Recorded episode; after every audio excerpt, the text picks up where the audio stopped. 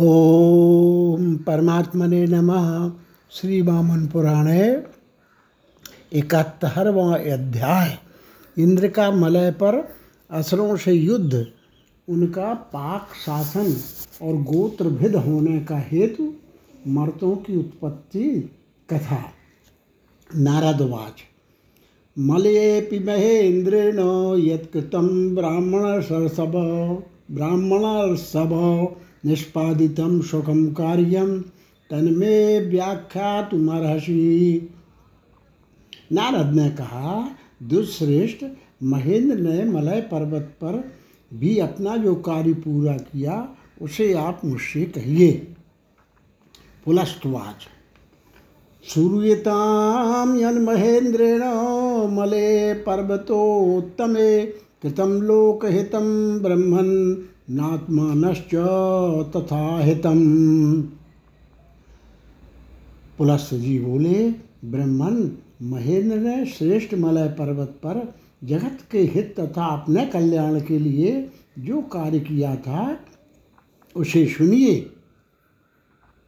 अंधासुरस्यानुचरा मैतार मुपो पुरोगमा ते निर्जिता सुरगणई पातालय गमलोत्सुक मैं तार आदि अंधकासुर के अनुचर दैत्य देवताओं से पराजित होकर पाताल लोक में जाने के लिए अत्यंत उत्सुक होने लगे।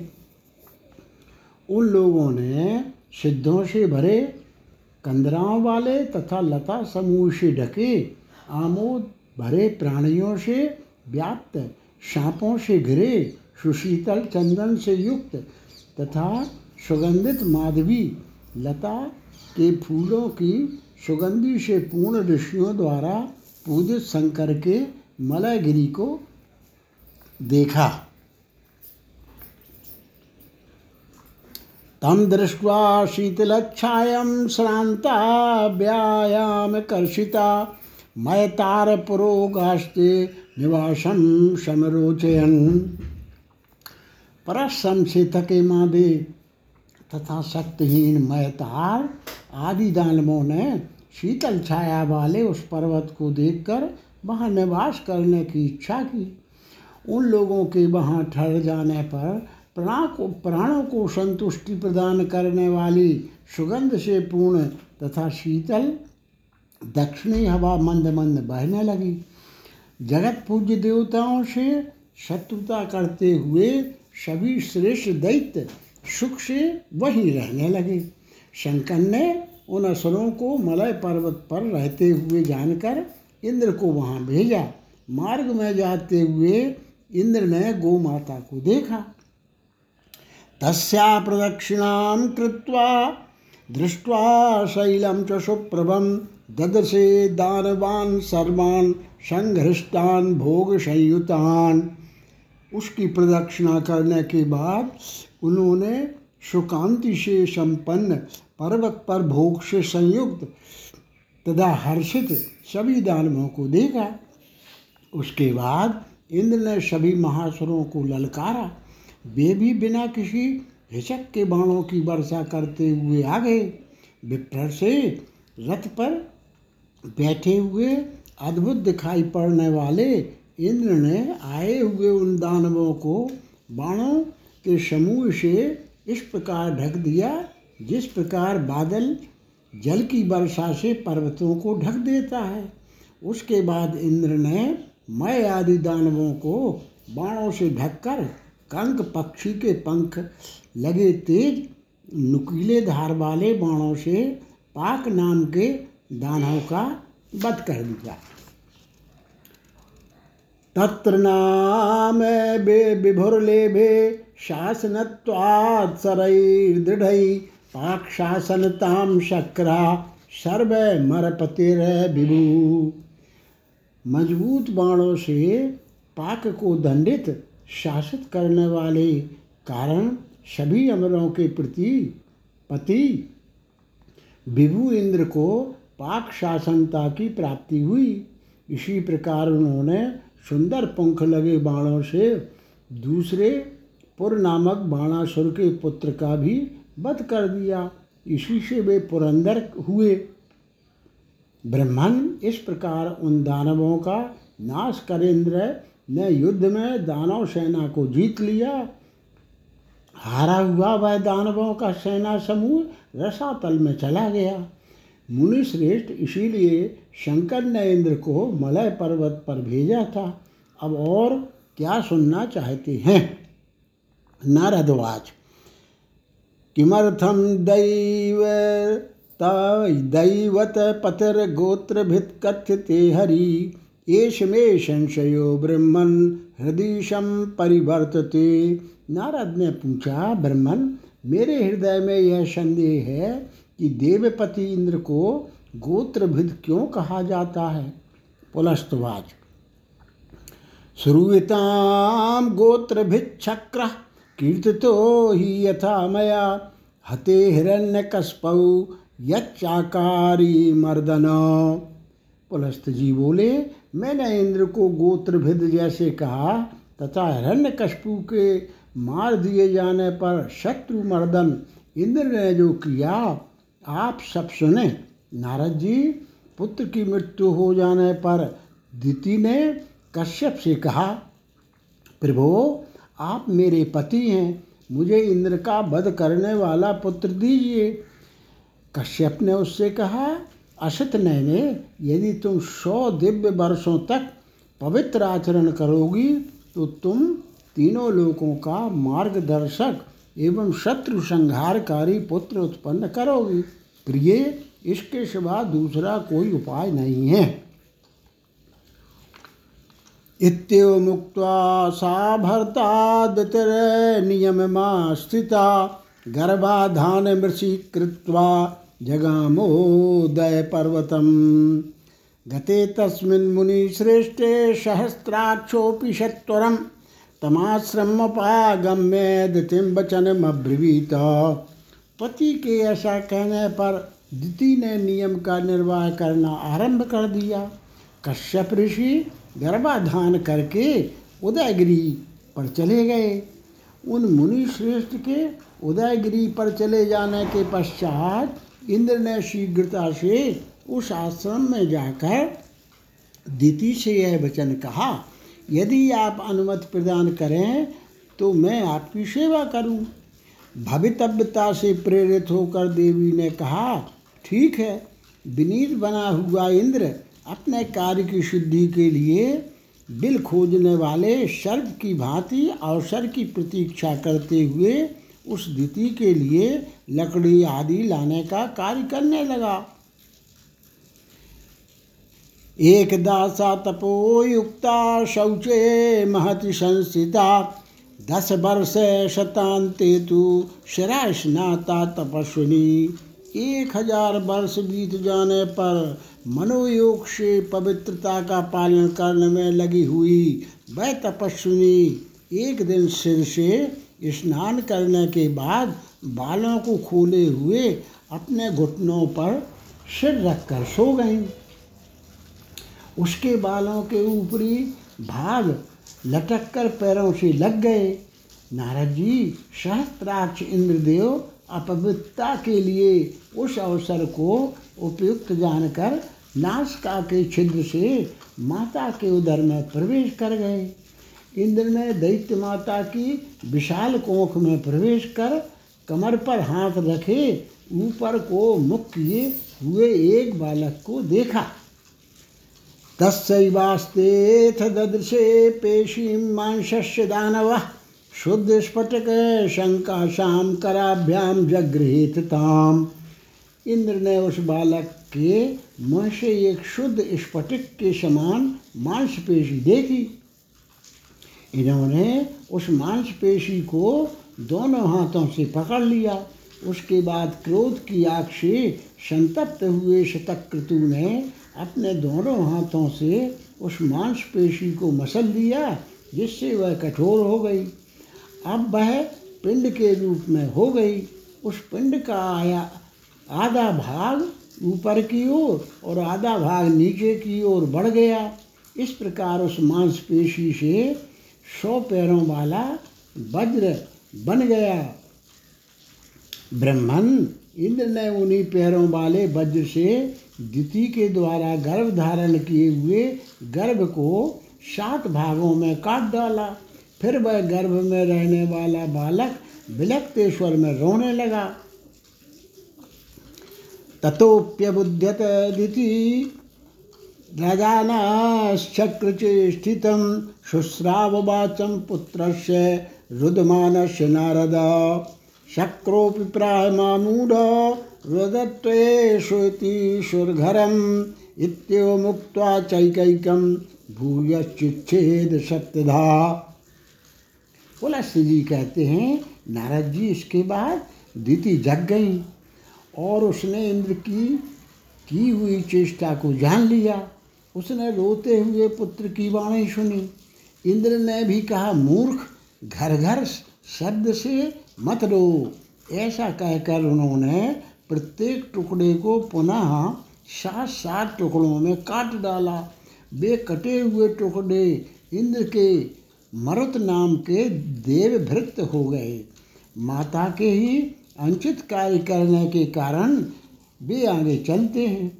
उसके बाद वज्र लिए हुए इंद्र ने जठर से बाहर आकर एवं साप से भयभीत होकर हाथ जोड़कर दिति से कहा आपके पुत्र को मैंने, जो मैंने काटा है, इसमें मेरा अपराध नहीं है। आपके ही अपचरण, पतिव्रता का पालन न करने से वह काटा गया। अतः मेरे ऊपर आपको कुपित नहीं होना चाहिए। दितिरुवाच न तवात्रापराधोऽस्ति मन्ये दृष्टिमिदं पुरा सम्पूर्णे त्वपि काले वै या शौचत्वमुपागता दिति ने कहा, इसमें तुम्हारा कोई दोष नहीं। मैं इसे पूर्व नियोजित मानती हूँ। इसी से समय पूरा होने पर भी मैंने अपवित्रता का आचरण कर दिया। पुलस्तवाच इत्येव मुक्त्वा तान्, इत्येव मुक्त्वा तान् बालान् परिशान्त्वयदिति स्वयं देवराज्ञा सहिष्टांस्तु प्रेषयामास भामिनी। पुलस्त जी बोले, भामिनी दिति ने ऐसा कहने के बाद उन बालकों को सांत्वना देकर उन्हें देवराज के साथ ही भेज दिया। एवं पुरा स्वानपिशोदरांसा गर्भस्थितानुज्जरितुं भयार्तः। बिभेद वज्रेण तथा सगोत्रभित ख्यातो महर्षे भगवान महेंद्र इस प्रकार पूर्व काल में भयार्थ होकर महेंद्र ने गर्भ स्थित अपने ही सहोदरों के विनाश के लिए उन्हें वज्र द्वारा काट दिया। इसी से वे गोत्रभित नाम से प्रसिद्ध हो गए। उनचास मरुत बन गए। इत्यार से श्री वामन पुराणे इकहत्तरवा अध्याय संपूर्णम। बहत्तरवा अध्याय। स्वयंभू स्वारोचिस, उत्तम, तामस, रैवत, चाक्षुष मनवंतरों के मरुदगण की उत्पत्ति का वर्णन। नारदवाच यदमि भवता प्रोक्ता मर्तो दितीजोत्तम तत्केन पूर्वमासन वै मरोन्मार्गेण कथ्यताम नारद जी ने कहा, पुलस्त जी, आपने द्वितीय से उत्पन्न उत्तम मरुदगणों का जो वर्णन किया, उसके विषय में यह कहिए कि पहले वे मरुत किस मार्ग में अवस्थित थे? सप्तम आप मुझे विशेष रूप से यह बतलाइए कि पूर्व मनंतर के बीत जाने पर कौन मरुत वायु मार्ग में स्थित थे? पुलस्तवाच। श्रूयतां पूर्वमरुताम् उत्पत्तिं कथयामि ते। स्वयंभवं समारभ्य यावन्मन्वन्तरं तुधम पुलस्त जी बोले नारद जी स्वयंभव मनवंतर से लेकर इस मनवंतर तक के, पहले तक के मरुद गणों की उत्पत्ति आपसे कहता हूँ, उसे सुनिए। स्वयं मनु के पुत्र का नाम प्रियव्रत था। तीनों लोकों में सत्कार प्राप्त सबन उस प्रिय व्रत के पुत्र थे। देवर से वे राजा पुत्रहीन ही मृत्यु को प्राप्त हो गए। उसके बाद उनकी सुदेवा नाम की पत्नी शोक से व्यवहल होकर रोने लगी। उसने उस मृत शरीर को दाह संस्कार करने के लिए नहीं दिया। पति के गले से लिपटी हुई वह हानाथ हानाथ कहती हुई असहाय की भांति अत्यधिक विलाप करने लगी। तामंतरिक्षा दशरीरिणी बात प्रोवाच महाराज पत्नी हरोदी यद्यस्ति ते सत्यमनुत्तमं तदा भवत्वयं ते पतिना सहाग्नि। उस समय आकाश से अशरीरी वाणी ने उससे कहा, राजपत्नी, तुम रो मत। यदि तुम्हारा सत्य पति सेवा व्रत श्रेष्ठ है तो यह अग्नि पति के साथ तुम्हारे हित के लिए हो। आकाश से हुई उस वाणी को सुनकर राजपुत्री सुदेवा ने कहा, आकाशचारण, मैं शुतहीन राजा के लिए सोच कर रही हूँ। ना कि अपने दुर्भाग्य के लिए उस आकाशवाणी ने फिर कहा, विशाल नयने, तुम रो मत। तुम्हारे गर्भ से तो राजा को सात पुत्र होंगे। तुम शीघ्र चिता पर चढ़ जाओ। मैं सच कहता हूँ, इस पर तुम आज विश्वास करो। आकाशचारी के ऐसा कहने पर उस बाला ने श्रेष्ठ पति को चिता पर रखा और पति का ध्यान करती हुई जलती चिता में प्रवेश कर वह पतिव्रता अग्नि की शरण में चली गई, जल मरी। ततो मुहूर्तान् श्रियायुता, समुत्ततस्थौ शयतो भार्यासौ खमुत्पताताथ सचकामचारी समम महिष्या च सुना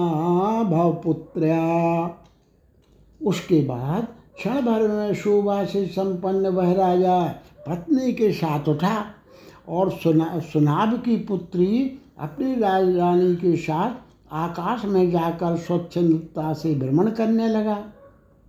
नारद जी, आकाश में जाते हुए उस राजा की रानी रजस्वला हो गई। वह राजा दिव्य आकाश में भार्या सुदे सुदेवा के साथ पाँच दिनों तक रहा। उसके बाद छठे दिन आज ऋतु व्यर्थ ना हो जाए, ऐसा सोचकर कामचारी राजा भार्या के साथ विहार करने लगा। उसके बाद आकाश से उसका शुक्र स्खलित हो गया। तपोधन शुक्र त्याग करने के पश्चात राजा पत्नी के साथ दिव्य गति से ब्रह्मलोक को चला गया। तदम्बरात् प्रचलितमभ्रवर्णो शुक्रं समाना नलिनी वपुष्मती चित्रा विशाला हरितालनी च सप्तर्षपत्नो ददसुर्यथेच्छया समाना नलिनी बपुष्मती चित्रा विशाला हरिता एवं अलिनी, इन सात ऋषि पत्नियों ने आकाश से गिरते हुए अभ्रक के समान बढ़ने वाले शुक्र को इच्छा भर देखा। तपोधन उसे देखकर उसकी अमृत अमृत समझती हुई, उसको अमृत समझती हुई उन सबों ने स्थायी युवावस्था प्राप्त करने की लालसा से उसे कमल में रख लिया। उसके बाद वे स्नान करके अपने अपने पतियों का पूजन कर उन पतियों की अनुमति से कमल में रखे राजा के उस शुक्र को अमृत मानती हुई? पान कर गई। राजा के शुक्र का पान करते हुए तपस्वियों की वे पत्नियाँ ब्रह्म तेज से रहित हो गईं। उनके बाद उन तपस्वी लोगों ने अपनी उन दोषणी पत्नियों का त्याग कर दिया। शुशुभु सप्त तनयान रुदतो भरबम मुरे तेषाम रुदत शब्देन सर्वमापूरितं जगत।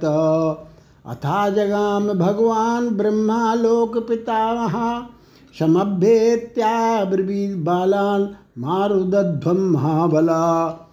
मुने, उन ऋषि की पत्नियों ने भयंकर रुदन करते हुए सात पुत्रों को जन्म दिया।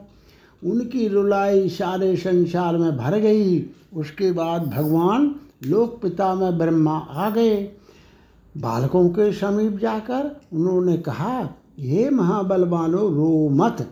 तुम्हारा नाम मरत होगा। तुम आकाश में विचरण करने वाले होगे। इतना कहकर लोक पिता में देवेश ब्रह्मा उन मर्तों को की, को लेकर आकाश में चले गए। और उन्हें आकाश में रहने का आदेश दे दिया। वे ही स्वयं मनु के समय में आद्य मरुत हुए। स्वारोचिषे तु मरुतो वक्ष्यामि शृणु नारद। स्वारोचिषस्य पुत्रस्तु श्रीमानाशीत कृतध्वजा नारद जी, अब मैं स्वारोचिष मनवंतर के मर्तों का वर्णन करता हूँ। उसे सुनो स्वारोचिष के पुत्र श्रीमान कृतध्वज थे, मुने उनके अग्नि के समान सात पुत्र थे। वे सभी नरेश्वर तपस्या करने के लिए महामेरु पर्वत पर चले गए। वे इंद्र पद को प्राप्त करने की इच्छा से ब्रह्मा की आराधना करने लगे।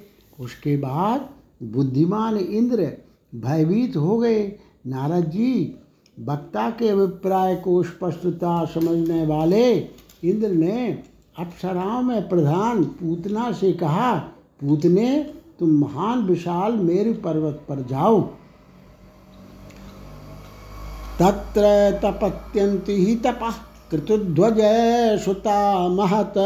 यथा ही तपसो विघ्नं। तेषां भवति सुंदरी तथा कुरुष्मां तेषां सिद्धिर्भवतु सुंदरी इत्यो मुक्त्वा शक्रेण पूतना रूपशालिनी। महाकृतध्वज के पुत्र महान तप कर रहे हैं। सुंदरी, उनके तप में जिस प्रकार विघ्न हो तथा हे सुंदरी, उन्हें सिद्धि की प्राप्ति जैसे ना हो सके, ऐसा उपाय करो। इंद्र के कहने पर रूपवती पूतना शीघ्र वहाँ गई, जहाँ वे तपस्या कर रहे थे। आश्रम के पास ही मंद जल प्रवाह वाली नदी थी। सभी सगे भाई उस नदी में स्नान करने के लिए आए। वह सुंदरी भी स्नान करने के लिए उस महानदी में उतरी।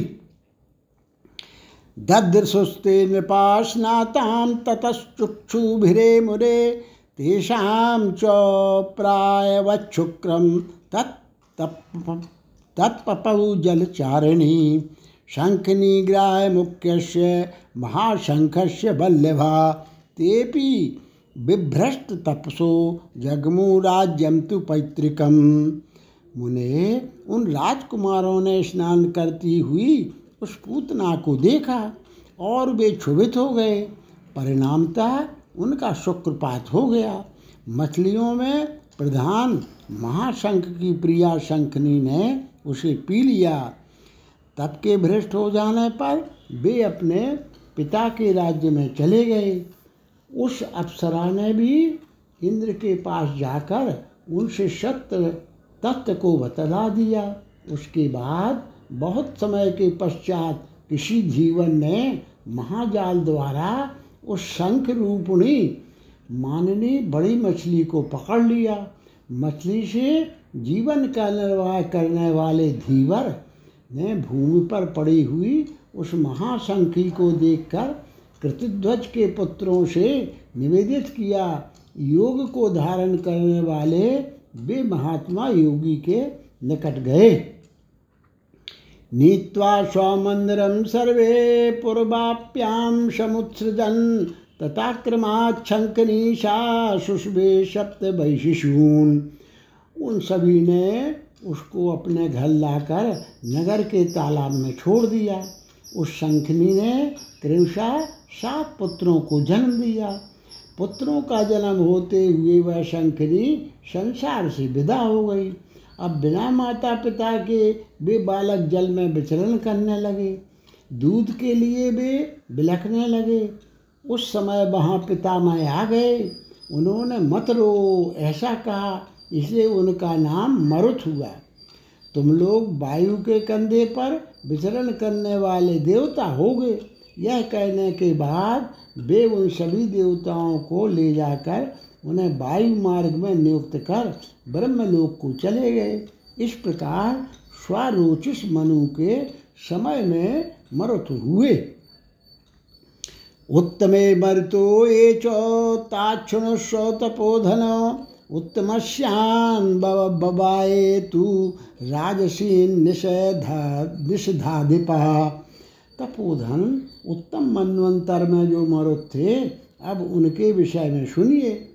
उत्तम के वंश में शरीर से सूर्य के सदृश बपुष्मान नाम के प्रसिद्ध निषधों के एक राजा थे। उनका उत्तम गुण वाला ज्योतिष्मान नामक एक धार्मिक पुत्र था। वह पुत्र की कामना से मंदाकिनी नदी के किनारे तपस्या करने लगा। देवताओं के आचार्य बृहस्पति की सुंदरी पुत्री, उसकी कल्याणकारिणी पत्नी थी। वह उस तपस्वी की सेविका बनी।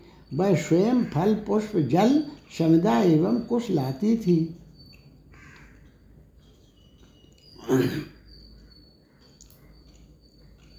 चकार पद्मपत्राक्षी सम्यक चातिथि पूजनम पतिम शुश्रूषमाणाशा कृषा धर्म निशंततः।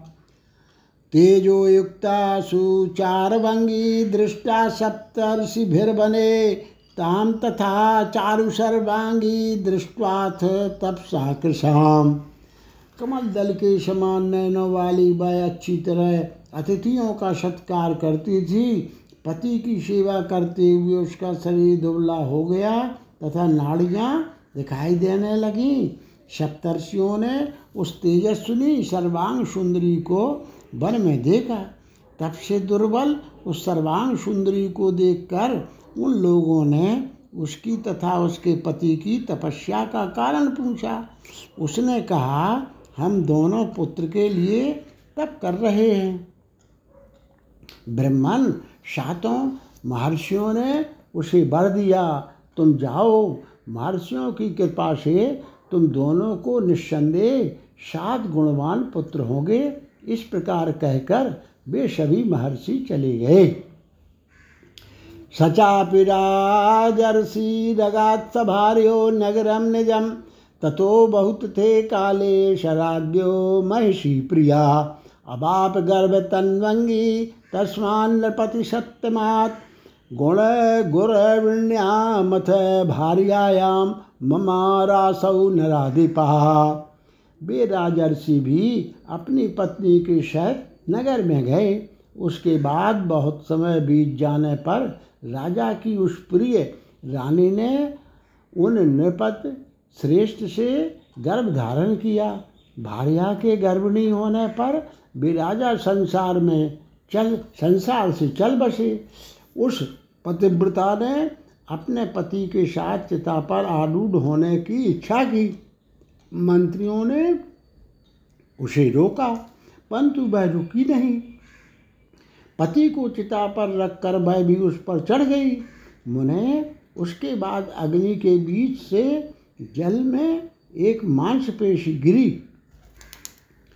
अत्यंत शीतल जल से संसिक्त होने पर वह मांसपेशी सात टुकड़ों में अलग अलग हो गई।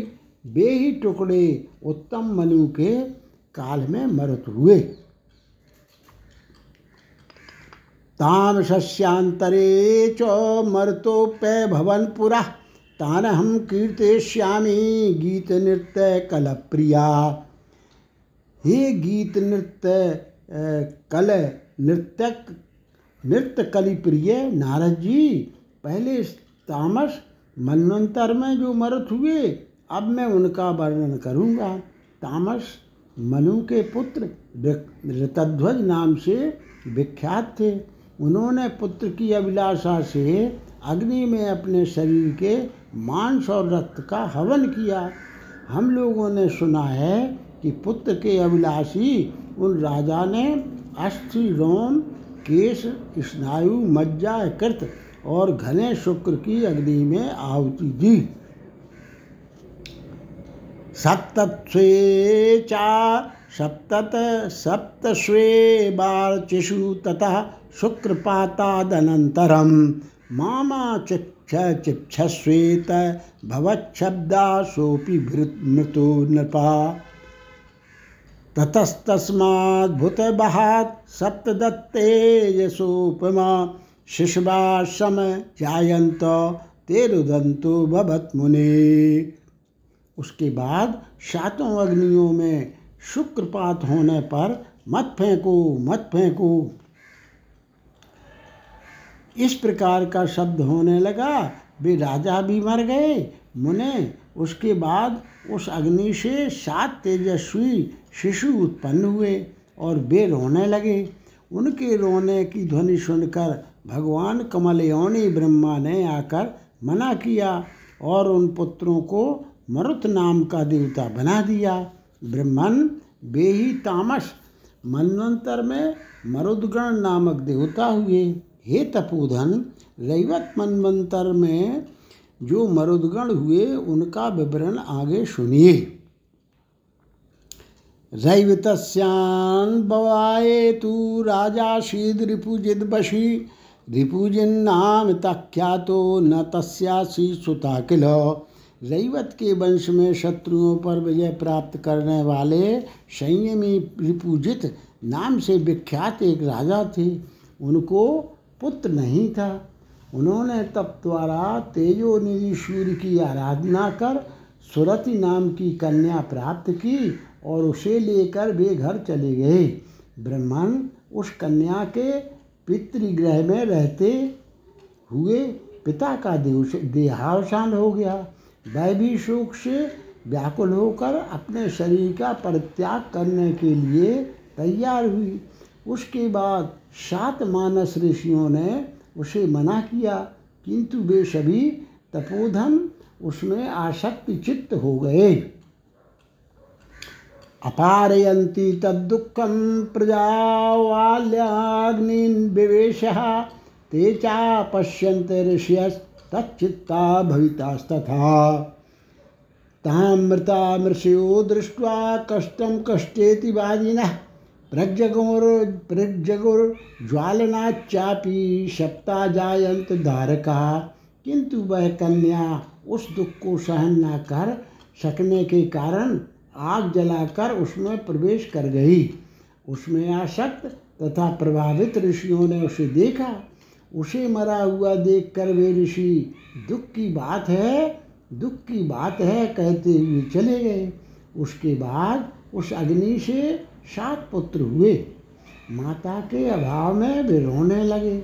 लोकनाथ पिता में ब्रह्मा ने उन्हें रोने से रोककर मरुदगण का पद दे दिया। तपोधन वे ही रैवत मनवंतर में मरुदगण हुए। अब मैं चाक्षुष मनु के काल के मरुदगणों का वर्णन करूँगा, उसे सुनिए। आसीन मंकृति तपस्वी सत्य बाक्षुचि सत्य सारस्वते तीर्थे तप्यत महत्तपा। मंकी नाम से विख्यात सत्यवादी और पवित्र एक तपस्वी थे, जो उन्होंने सप्तसार सरस्वती तीर्थ में महान तप किया था। विघ्नार्थम तस् तुषिता देवा संप्रेषयन बपुन सा तीरे छोव्या मास भामिनी। देवताओं ने उनकी तपस्या में विघ्न डालने के लिए बपू नाम की अप्सरा को भेजा। उस भामिनी ने नदी के किनारे आकर मुनि को क्षोभित कर दिया। गच्छ लब्ध्वासि मूढ़े तम पापस्यास महत्फलम विध्वंसयति हयो भवती। यज्ञ यज्ञ एवं सत्वा ऋषि श्रीमान जगामाथ स्वमाश्रमम सरस्वतीभ्या सप्तभ्या सप्तभय मर्तो भवन उनके, उसके बाद उनका शुक्रचित होकर सत सारस्वत के जल में गिर गया। मुनि मंकण के उस मूढ़ा बपू को भी शाप दे दिया। हे मूढ़े, चली जाओ। तुम इस पाप का दारुण फल प्राप्त करोगी। यज्ञ संसद में तुमको अश्व विध्वस्त करेगा। श्रीमान ऋषि इस प्रकार साप देकर अपने आश्रम में चले गए। एतत्तवोक्ता मरुता पुरा यथा जाता वियद्व्याप्ति कदा महर्षि। येषां सुते जन्मनि पापे हानिर्भवेच्चु धर्माभ्युदयो महान वै। उसके बाद सप्त सरस्वतियों से सात मरुत उत्पन्न हुए। महर्षि पूर्व काल में आकाश व्यापी मरुदगण जिस प्रकार उत्पन्न हुए थे उसे मैंने आपसे कहा, इनका वर्णन सुनने से पाप का नाश तथा धर्म का महान अभ्युदय होता है। इत्यादि से श्री वामन पुराणे बहत्तरवा अध्यायो संपन्नम। तिहत्तरवा अध्याय, बलि, मय प्रभृति, दैत्यों का, देवताओं के साथ युद्ध, कालनेमी के साथ विष्णु भगवान का युद्ध और कालनेमी का वध पुलस्तवाच। एतदर्थम बलदैत्या कृतो राजा कलिप्रिया। मंत्र प्रदाता प्रहलादा शुक्रश्चासीत पुरोहिता। पुलस्त जी बोले कलि प्रिय नारद जी बलि दैत्य को इसलिए राजा बनाया गया था। प्रहलाद उसके परामर्श देने वाले मंत्री तथा शुक्राचार्य पुरोहित थे।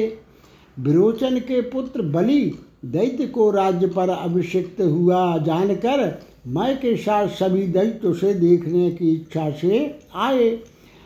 उन वहाँ आए हुए अपने कुल पुरुषों को देखकर बलि ने यथाक्रम उनकी पूजा की एवं उनसे पूछा कि मेरे लिए क्या कल्याणकारी है। उन सभी ने उनसे कहा देव मर्दन तुम्हारे लिए जो कुछ कल्याणकारी और हमारे लिए हितकर कर्म है, उसे सुनो। पितामहस्तौ बलि आसी दानव पालक हिरण्य कशपुर वीरा शासक्रो भूत जगत तुम्हारे पितामह हिरण्य कशिपु बलवान, वीर और दानव कुल के पालन करने वाले थे। तीनों लोगों के वे इंद्र हो गए थे। किंतु सिंह पर धारण कर देवों में श्रेष्ठ श्री विष्णु ने उनके पास आकर श्रेष्ठ दानवों के सामने ही उन्हें अपने नखों से विदीर्ण कर डाला।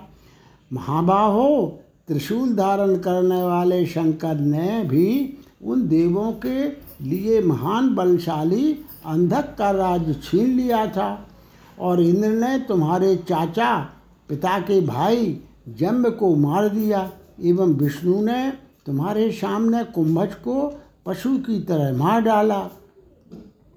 शंभुपाको महेंद्र ने भ्राता तो सुदर्शन विरोचनस्तव पिता नेता कथयामी थी मैं तुमसे, तुम बतला दे रहा हूँ कि महेंद्र ने शंभु, पाक और तुम्हारे भाई सुदर्शन एवं तुम्हारे पिता विरोचन को मार डाला है। पुलस्त जी कहते हैं कि ब्रह्मन इंद्र द्वारा किए गए अपने कुल का विनाश सुनकर दानव बलि ने समस्त महान असुरों को युद्ध करने के लिए तैयारी करने की प्रेरणा दी। फिर तो कुछ असुर रथों पर, कुछ हाथियों पर, कुछ घोड़ों पर, कुछ पैदल ही देवताओं से युद्ध करने के लिए चल पड़े। सेना के आगे आगे भयंकर महाबलशाली सेनापति मैं चल रहा था।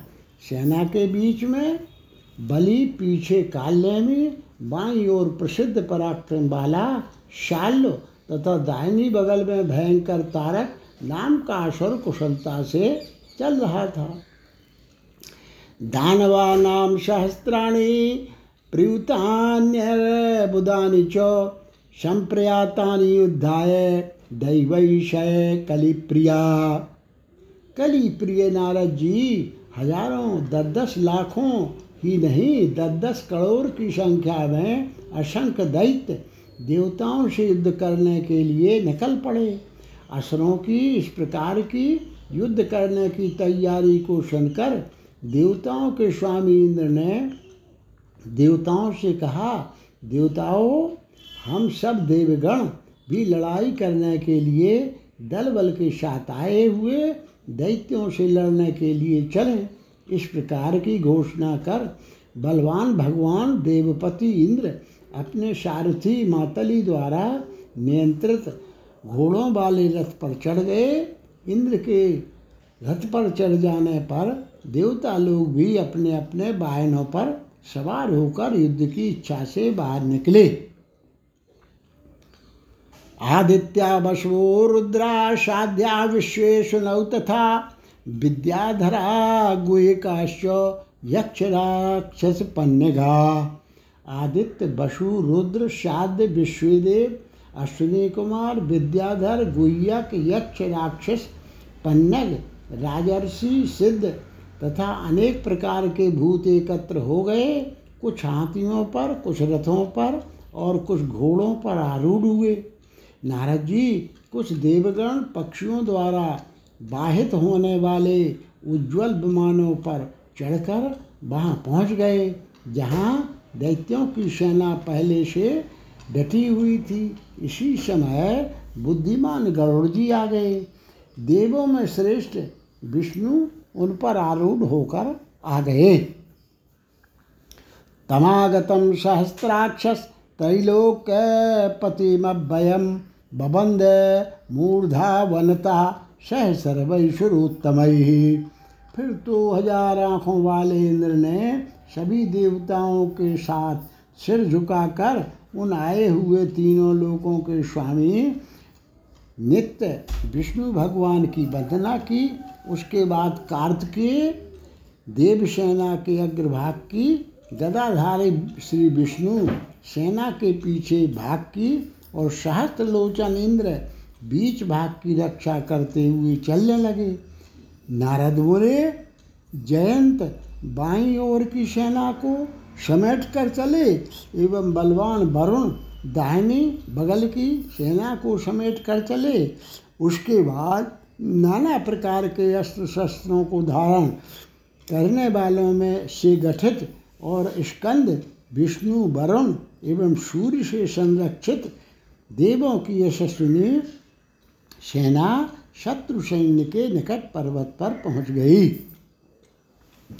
उदयाद्री तटे रम्ये शुभेशम शिलातले निर्भिक्षे पक्षी रहते, जातो देवासुरो रण। उदयाचल के वृक्ष एवं पक्षियों से रहत रमणीय, शुभ एवं समतल पथरीले मैदान में देवों और दैत्यों का भारी युद्ध हुआ। मुनि नारद जी, पहले समय में जैसा युद्ध बंदर एवं हाथियों के बीच हुआ था, वैसा ही घमासान, संग्राम उन दोनों सेनाओं में हुआ।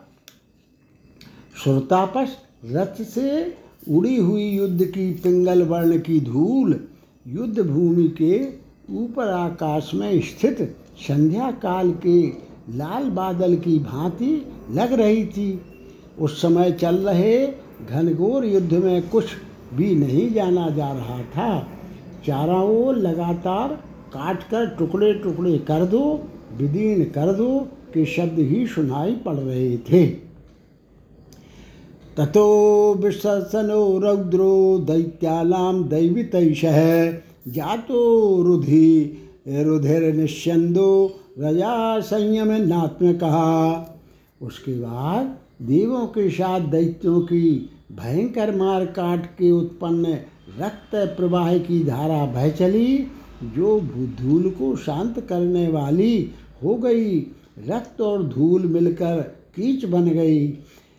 धूल के शांत हो जाने पर देवता आदि बुद्धिमान कार्तिकेय के साथ बड़े दानव दल पर टूट पड़े। कुमार कार्तिकेय के बाहुबल से रक्षित देवताओं ने दैत्यों का हनन किया और मय के द्वारा रक्षित दैत्य ने तिहार करते हुए देवताओं को मारा। किंतु नारद जी, उसके बाद अमृत रस का आस्वाद न लेने, अमृत न पीने के कारण कार्तिकेय के सहित श्रेष्ठ देवता युद्ध में दैत्यों से पराजित हो गए। विनिर्जितान् सुरान् दृष्ट्वा वैनते ध्वजोरिहा सारंगमानस्य बाणै घई निर्जगाने ततस्तता। देवताओं को पराजित हुआ देखकर शत्रुओं का दमन करने वाले गर्भध्वज विष्णु सारंग धनुष को चढ़ाकर चारों ओर बाणों की वर्षा करने लगे। श्री विष्णु द्वारा लोहे के मुँह वाले बाणों से मारे जा रहे दैत्य काल ने भी नाम के महान असुर की शरण में गए। ब्रह्मन उन्हें दैत्य को अभयदान देकर और माधव, विष्णु को अजय जानकर भी वह उपेक्षित व्याधि के सदृश घमंड में बढ़ने लगा। बलवान, वह काल ने भी जिस देवता यक्ष या किन्नर को हाथ से छू पकड़ लेता था, उसे लेकर अपने फैले मुँह में झोंक देता था। संरभाद संरंभाद दानवेंद्रो विमृदत चित्त संयुतो दैव सैन्यम सेन्द्रम शार्क सचंद्रम कर्ण करचरण नखई रस्त्रहीनोऽपि वेगात् चक्रै वैश्वानराभैस्त्वा वने गगनयो। गगनयोस्त्रयगूर्ध्वं समन्तात् प्राप्तन्ते कालवन्धेर्जगदखिलमिदं रूपमाशीदक्षो वह दैत्येंद्र काल ने भी बिना अस्त्र का था फिर भी दानवों के साथ मिलकर क्रोध करके हाथ, पैर और नक्शे प्रहार से ही इंद्र, सूर्य और चंद्रमा के साथ देवसेना को तेज़ी से मारने लगा। वह आपके समान चक्रों से आकाश एवं पृथ्वी पर, नीचे ऊपर, चारों ओर बार बार बार और बार करने लगा।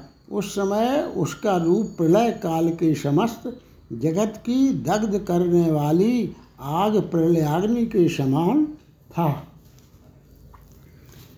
तं दृष्ट्वा वर्धमानं रिपुमतिबलनं देवगन्धर्वमुख्याः सिद्ध्या साध्या स्विमुख्या भय तर तरल दृशा प्रवहन् दिक्षु सर्वे पोलूपयन्तश्च दैत्या हरिममर्गणैरर्चितं चारुमौलिम्। उस बलिष्ठ शत्रु को बढ़ते देखकर देवता, गंधर्व, सिद्ध, साध्य अश्विनी कुमार आदि भैष्य इधर उधर देखते हुए घबराकर चारों ओर भागने लगे। उछलते कूदते हुए दैत्य अत्यंत घमंड के साथ देवों से पूजित सुंदर मुकुट वाले विष्णु भगवान के सामने जाकर अनेक प्रकार के शस्त्रास्त्रों के आघात से उनके अजेयत्व वाले यश को समाप्त करने लगे। विष्णु की पराजय मानने लगे। इस प्रकार प्रहार कर रहे मैं बलि एवं काल ने आदि दैत्यों को देखकर विष्णु के नेत्र क्रोध से लाल हो गए। फिर तो उन्होंने अपनी दृष्टि से ही रथ हाथी और घोड़ों की शक्ति को पराक्रम से रहित कर दिया तथा उसी तरह सुंदर पंखों वाले लोहे के बने अर्धचंद्र के समान नाराज़ बाणों से पर्वत को ढक दिया, जैसे मेघ पर्वत को ढक देते हैं। विष्णु के हाथों से छोड़े गए कालदंड के समान अर्धचंद्राकार उन लोहे के बने नाराज़ बाणों से ढके हुए बलि एवं मैं आदि दैत्यों ने डर का तुरंत पहले दानवेंद्र शतमुख कालनेम को प्रेषित किया। वह अति बलवान देव सेनापति लोकनाथ केशव के सामने उपस्थित हुआ ताम दृष्ट्वा शतशीर्षमुद्यत गदम शैलेन्द्र श्रृंगाकृति विष्णु सारंगमपाश्य सत्वरमथो जग्राह चक्रम करे सोप्येनम प्रसमीक्ष दैत बिट प्रच्छेदनम मानिनम प्रोवाचात विहस्यतम च सुचिरम मेघस्वनो दानवः। गदा उठाए हुए सौ सिर वाले पर्वत श्रृंग के समान काल नेमी को देखकर विष्णु ने अपने सारंग धनुष को छोड़कर हाथ में जल्दी से चक्र ले लिया। इनको देखकर बहुत देर तक ज़ोर से हँसते हुए मेघ के समान बोलने वाले उस काल नेमी दानव ने दैत्य रूपी वृक्षों के काटने वाले, सुख दुख की परवाह न करने वाले मनुष्य हरि से कहा अयम हि धनुपुत्र सैन्य वित्रा सकृद्रिपु परम कोपिता सा मधुर विगादातक कृतम हिरण्य नयनांत का, कुसुम पूजा रति क्वायातिमम दृष्टिगोचरे निपतिता खला। यही दानव सेना को डराने वाला शत्रु, अत्यंत क्रोधी, मधु को मारने वाला, हिरण्याक्ष का वध करने वाला और फूलों से की गई पूजा से प्रसन्न होने वाला है। यह खल मेरी आँखों के सामने आकर अब कहाँ जा सकता है? यह कमल नयन यदि इस समय मेरे साथ युद्ध करे तो अपने घर नहीं जा सकेगा। और तब देवता लोग मेरी मुट्ठी में पिसने से शिथिल अंगों वाले इस विष्णु को भय से कातर नेत्रों से धूल धूसरित हुआ देखेंगे। मत्सूदन विष्णु से ऐसा कहकर क्रोध से अधरोष्ट को फड़फड़ाते, फड़, फड़काते हुए कालीनेम ने गढ़ोर पर अपनी गदा इस प्रकार फेंकी जैसे इंद्र पर्वत पर वज्र फेंकते हैं। भगवान विष्णु ने दानव के हाथ से छूटी हुई उस भयदायिनी गदा को आते देखकर चक्र से उसे ऐसे नष्ट कर दिया जैसे पूर्व कृत कर्म भाग्यहीन मनुष्य के मनोरथ को नष्ट कर देता है। गदां छित्त्वा दानवाभ्यासमेत्य भुजौ पीनौ सम्पृच्छेदवेगात् भुजाभ्यां कृताभ्यां दग्धशैलप्रकाशा सन्दृश्यते ताप्यपरः कालनेमिः। गदा को काट कर विष्णु भगवान दानव के निकट चले गए और उन्होंने शीघ्रता से उसकी मोटी मोटी बागुओं को काट डाला।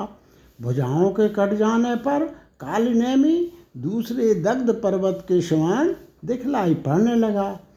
उसके बाद माधव लक्ष्मीपति ने क्रोधपूर्वक चक्र से उसके सिर को काटकर पके हुए ताड़ के फल के समान धरती पर गिरा दिया। वन में डूठे तरकुल के समान बाहुओं एवं शीर्षहीन कबंध अचल पर्वतराज मेरू के समान खड़ा रहा।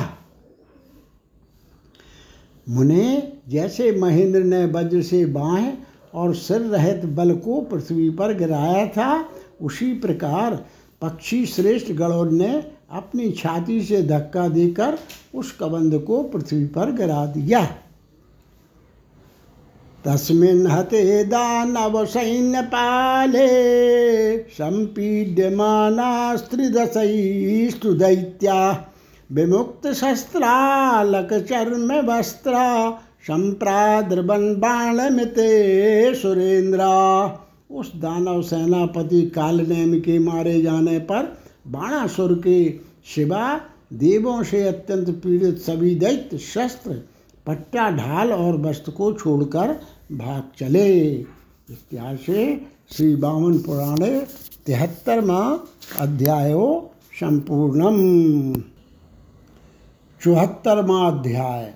बलि बाण का देवताओं से युद्ध, बलि की विजय, प्रहलाद का स्वर्ग में आना, बलि को प्रहलाद का उपदेश। पुलस्तवाच।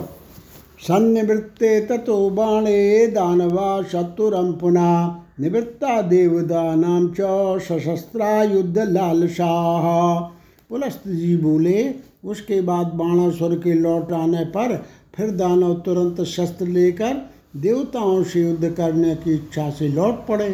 अत्यधिक तेजस्वी विष्णु ने बलि के पुत्र बाण को अजय जान करके देवताओं को बुलाकर कहा, आप लोग निर्भय होकर सतर्कता से युद्ध कीजिए विष्णु से आदेश पाकर इंद्र आदि देवता दानवों के साथ युद्ध करने लगे, किंतु विष्णु अदृश्य हो गए।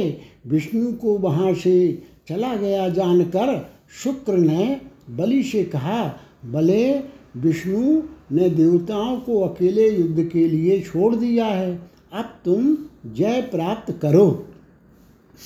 शा पुरोहित वाक्य ने प्रीतो याते जनार्दने, गदा मादाय तेजस्वी देव सैन्य मभिद्रुता। दुष्ट जनों को ताड़ना देने वाले भगवान विष्णु के चले जाने पर तेजस्वी बलि पुरोहित शुक्राचार्य के वाक्य से हर्षित हो गदा लेकर देवसेना की ओर दौड़ा। बाणासुर ने हज़ार हाथों में अस्त्र शस्त्र लेकर देवसेना पर चढ़ाई कर दी और हज़ारों का वध कर दिया। मुने बलवान मैं दानव भी माया के द्वारा विभिन्न रूपों को धारण कर अमरों की सेना के साथ युद्ध करने लगा।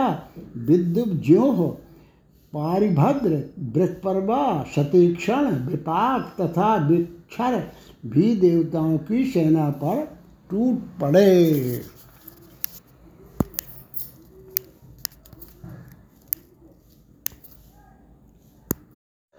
ते हन्यमानादितिर्जैर्देवा शक्पुरोगमा गते जनार्द्रे देवे प्रायशो विमुखा भवन तान् प्रधा प्रभगान् स्वर्गणान् बलिबाणपुरोगमा पृष्ठतश्चाद्रवन् सर्वे त्रैलोक्य बिजगीषवा भगवान विष्णु के चले जाने पर इंद्र आदि देवता दैत्यों द्वारा मारे जाने पर युद्ध से परांगमुख हो गए। तीनों लोकों पर विजय पाने की इच्छा वाले बलि एवं बाण आदि सभी दैत्य भागते हुए देवताओं के पीछे दौड़ पड़े। दैत्यों के द्वारा पीड़ित इंद्र आदि देवता डर कर और स्वर्ग को छोड़कर ब्रह्मलोक को चले गए। फिर तो इंद्र के साथ ही देवताओं के ब्रह्मलोक चले जाने पर बलि अपने पुत्र, भाई और बांधवों के साथ स्वर्ग का भोक्ता हो गया। शक्रोदभूत भगवान ब्रह्मन बलि बाणो यमो भवत। वर्णो भून मया सोमो राहुर्ह्लादो हुतासन। स्वरभानुर्भवत् सूर्या शुक्रश्चासीद बृहस्पति ये नेप्यधिकृता देवास्तेषु जाता सुरारया। ब्रह्मन भाग्यशाली बलि इंद्र हुआ और बाण यम बना। मैदानव वरुण बन गया। राहु चंद्र बना। राहु चंद्र बना और हिलाद अग्नि बन गया। केतु सूर्य बना और शुक्राचार्य बृहस्पति बन गए। इसी प्रकार अन्य विभिन्न अधिकार प्राप्त देवताओं के पदों पर असुरों ने अधिकार जमा लिया। पाँचवें कलयुग के प्रारंभ और द्वापर युग के आखिरी भाग में देवताओं और दैत्यों का भयंकर युद्ध हुआ, जबकि बलि इंद्र बन गया सातों पाताल और भू भुवा श्वा नाम के प्रसिद्ध तीनों लोग उसके वश में हो गए थे।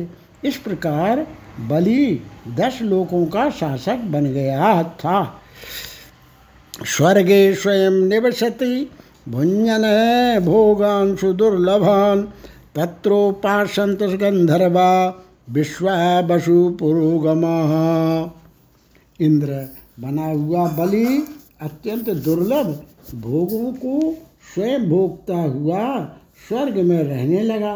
वहाँ विश्वावसु आदि गंधर्व उसकी सेवा करने लगे। देवर्षि तिलोत्तमा आदि अप्सराएँ उसे प्रसन्न करने के लिए नृत्य किया करती थीं और यक्ष तथा विद्याधर आदि बाजे बजाते थे। ब्रह्मन विविध भोगों का भोग करते हुए दैत्येश्वर बलि ने अपने पिता में प्रहलाद का मन से स्मरण किया। पौत्र बलि के स्मरण करते ही वे महान भागवत, विष्णु के परम भक्त, असुर प्रहलाद जी पाताल से अक्षय स्वर्गलोक में चले आए।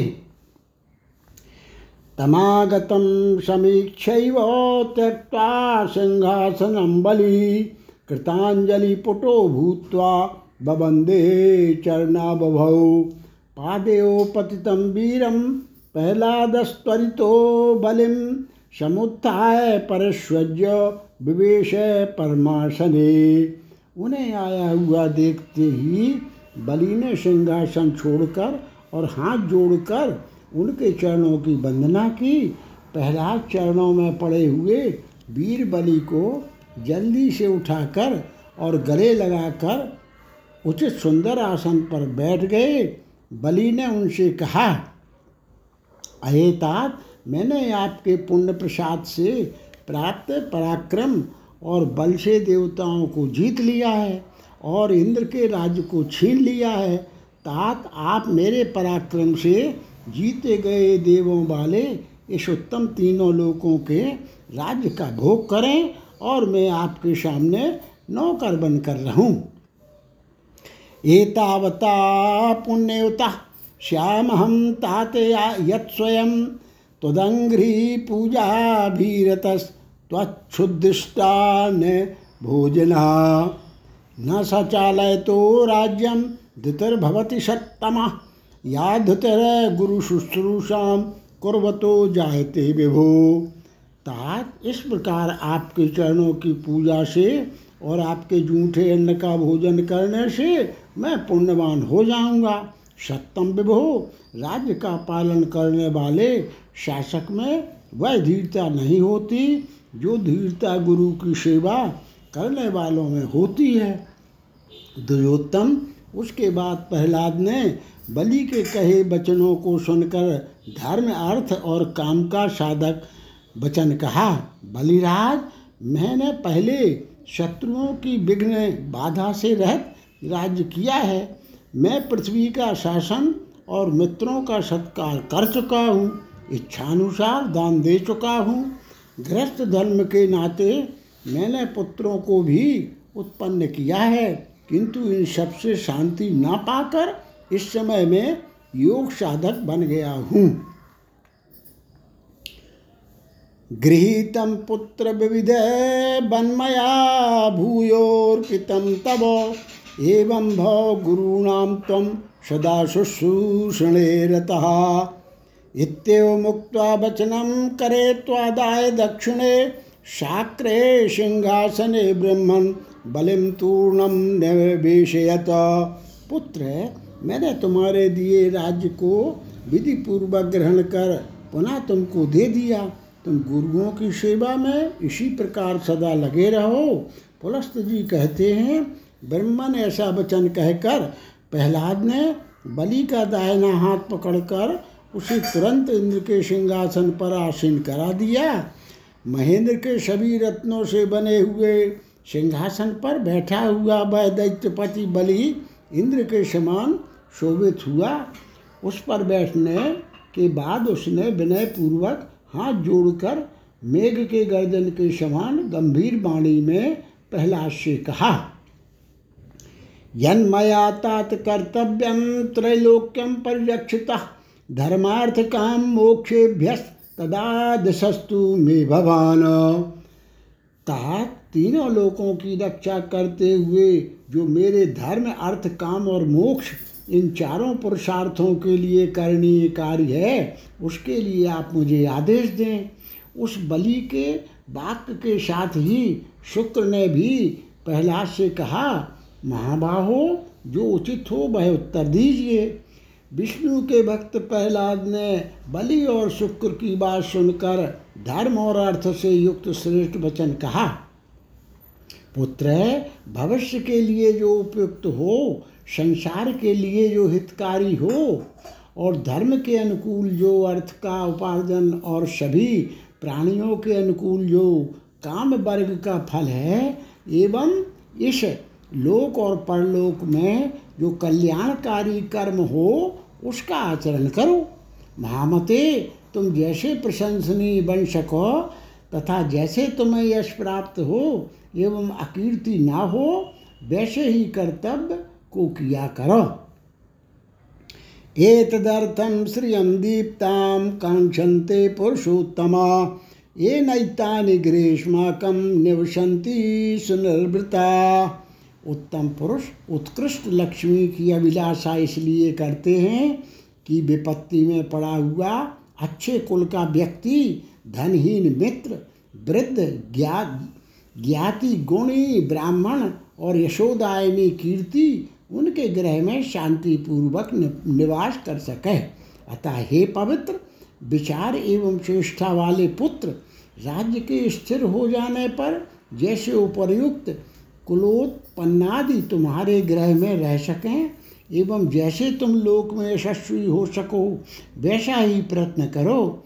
पृथ्वी के सदा ब्राह्मणों से सुशोभित होने, क्षत्रियों से सनात होने वैश्यों द्वारा भली भांति जोते बोए जाने तथा सेवारत शूद्रों से संपन्न होने पर अच्छे राजाओं को समृद्धि प्राप्त होती है।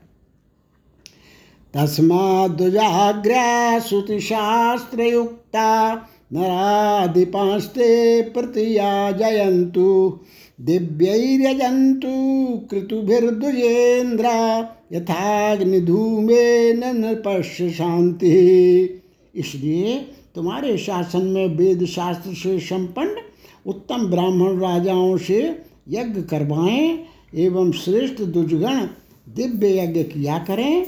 यज्ञ की अग्नि के धुएँ से राजा को शांति मिलती है। भले तपस्या और वेदाध्ययन से संयुक्त यजन और अध्यापन में लगे रहने वाले ब्राह्मण तुम्हारी अनुमति पाकर पूजित हो। दैत्य क्षत्रिय स्वाध्याय एवं यज्ञ में निरत दान देने वाले शस्त्र जीवी जीवी तथा प्रजा पालन करने वाले हों। वैश्यगण यज्ञाध्ययन में से संपन्न दाता, कृषि कर्ता एवं वाणिज्य जीवी हों तथा पशुपालन का कर्म करें। ब्राह्मण क्षत्रिय विंशां तदा शुश्रूषणे रता, शूद्रा श्रेष्ठा तवाज्ञा कारिणा सदा। यदा वर्णा स्वधर्मस्था भवन्ति सद वै धर्म वृद्धो नृपोदया। तस्मात् वर्णा स्वधर्मस्था, त्वया कार्य सदा चले। तद वृद्धौ भवतो वृद्ध तद्दानौ हानिरुच्यते। असुर श्रेष्ठ शूद्रगण, ब्राह्मण क्षत्रिय और वैश्यों की सेवा में सदा लगे रहें और तुम्हारे आदेश का सदा पालन करें। द्वितीजेश्वर, जब सभी वर्ण के लोग अपने अपने धर्म में स्थित रहते हैं, तब निश्चय धर्म की वृद्धि होती है और धर्म की वृद्धि होने पर राजा की उन्नति होती है। इसलिए भले तुम सभी वर्णों को उनके धर्म में सदा लगाए रहो, उसकी स्वधर्म की वृद्धि से राजा की वृद्धि होती है। इत्थम बचा श्राव्य महासुरेन्द्रो बलिम महात्मा स बभूव तूष्णीं। ततो यगा ततो यदा ज्ञापयसे करिष्ये बलि प्राय बचो महर्षि।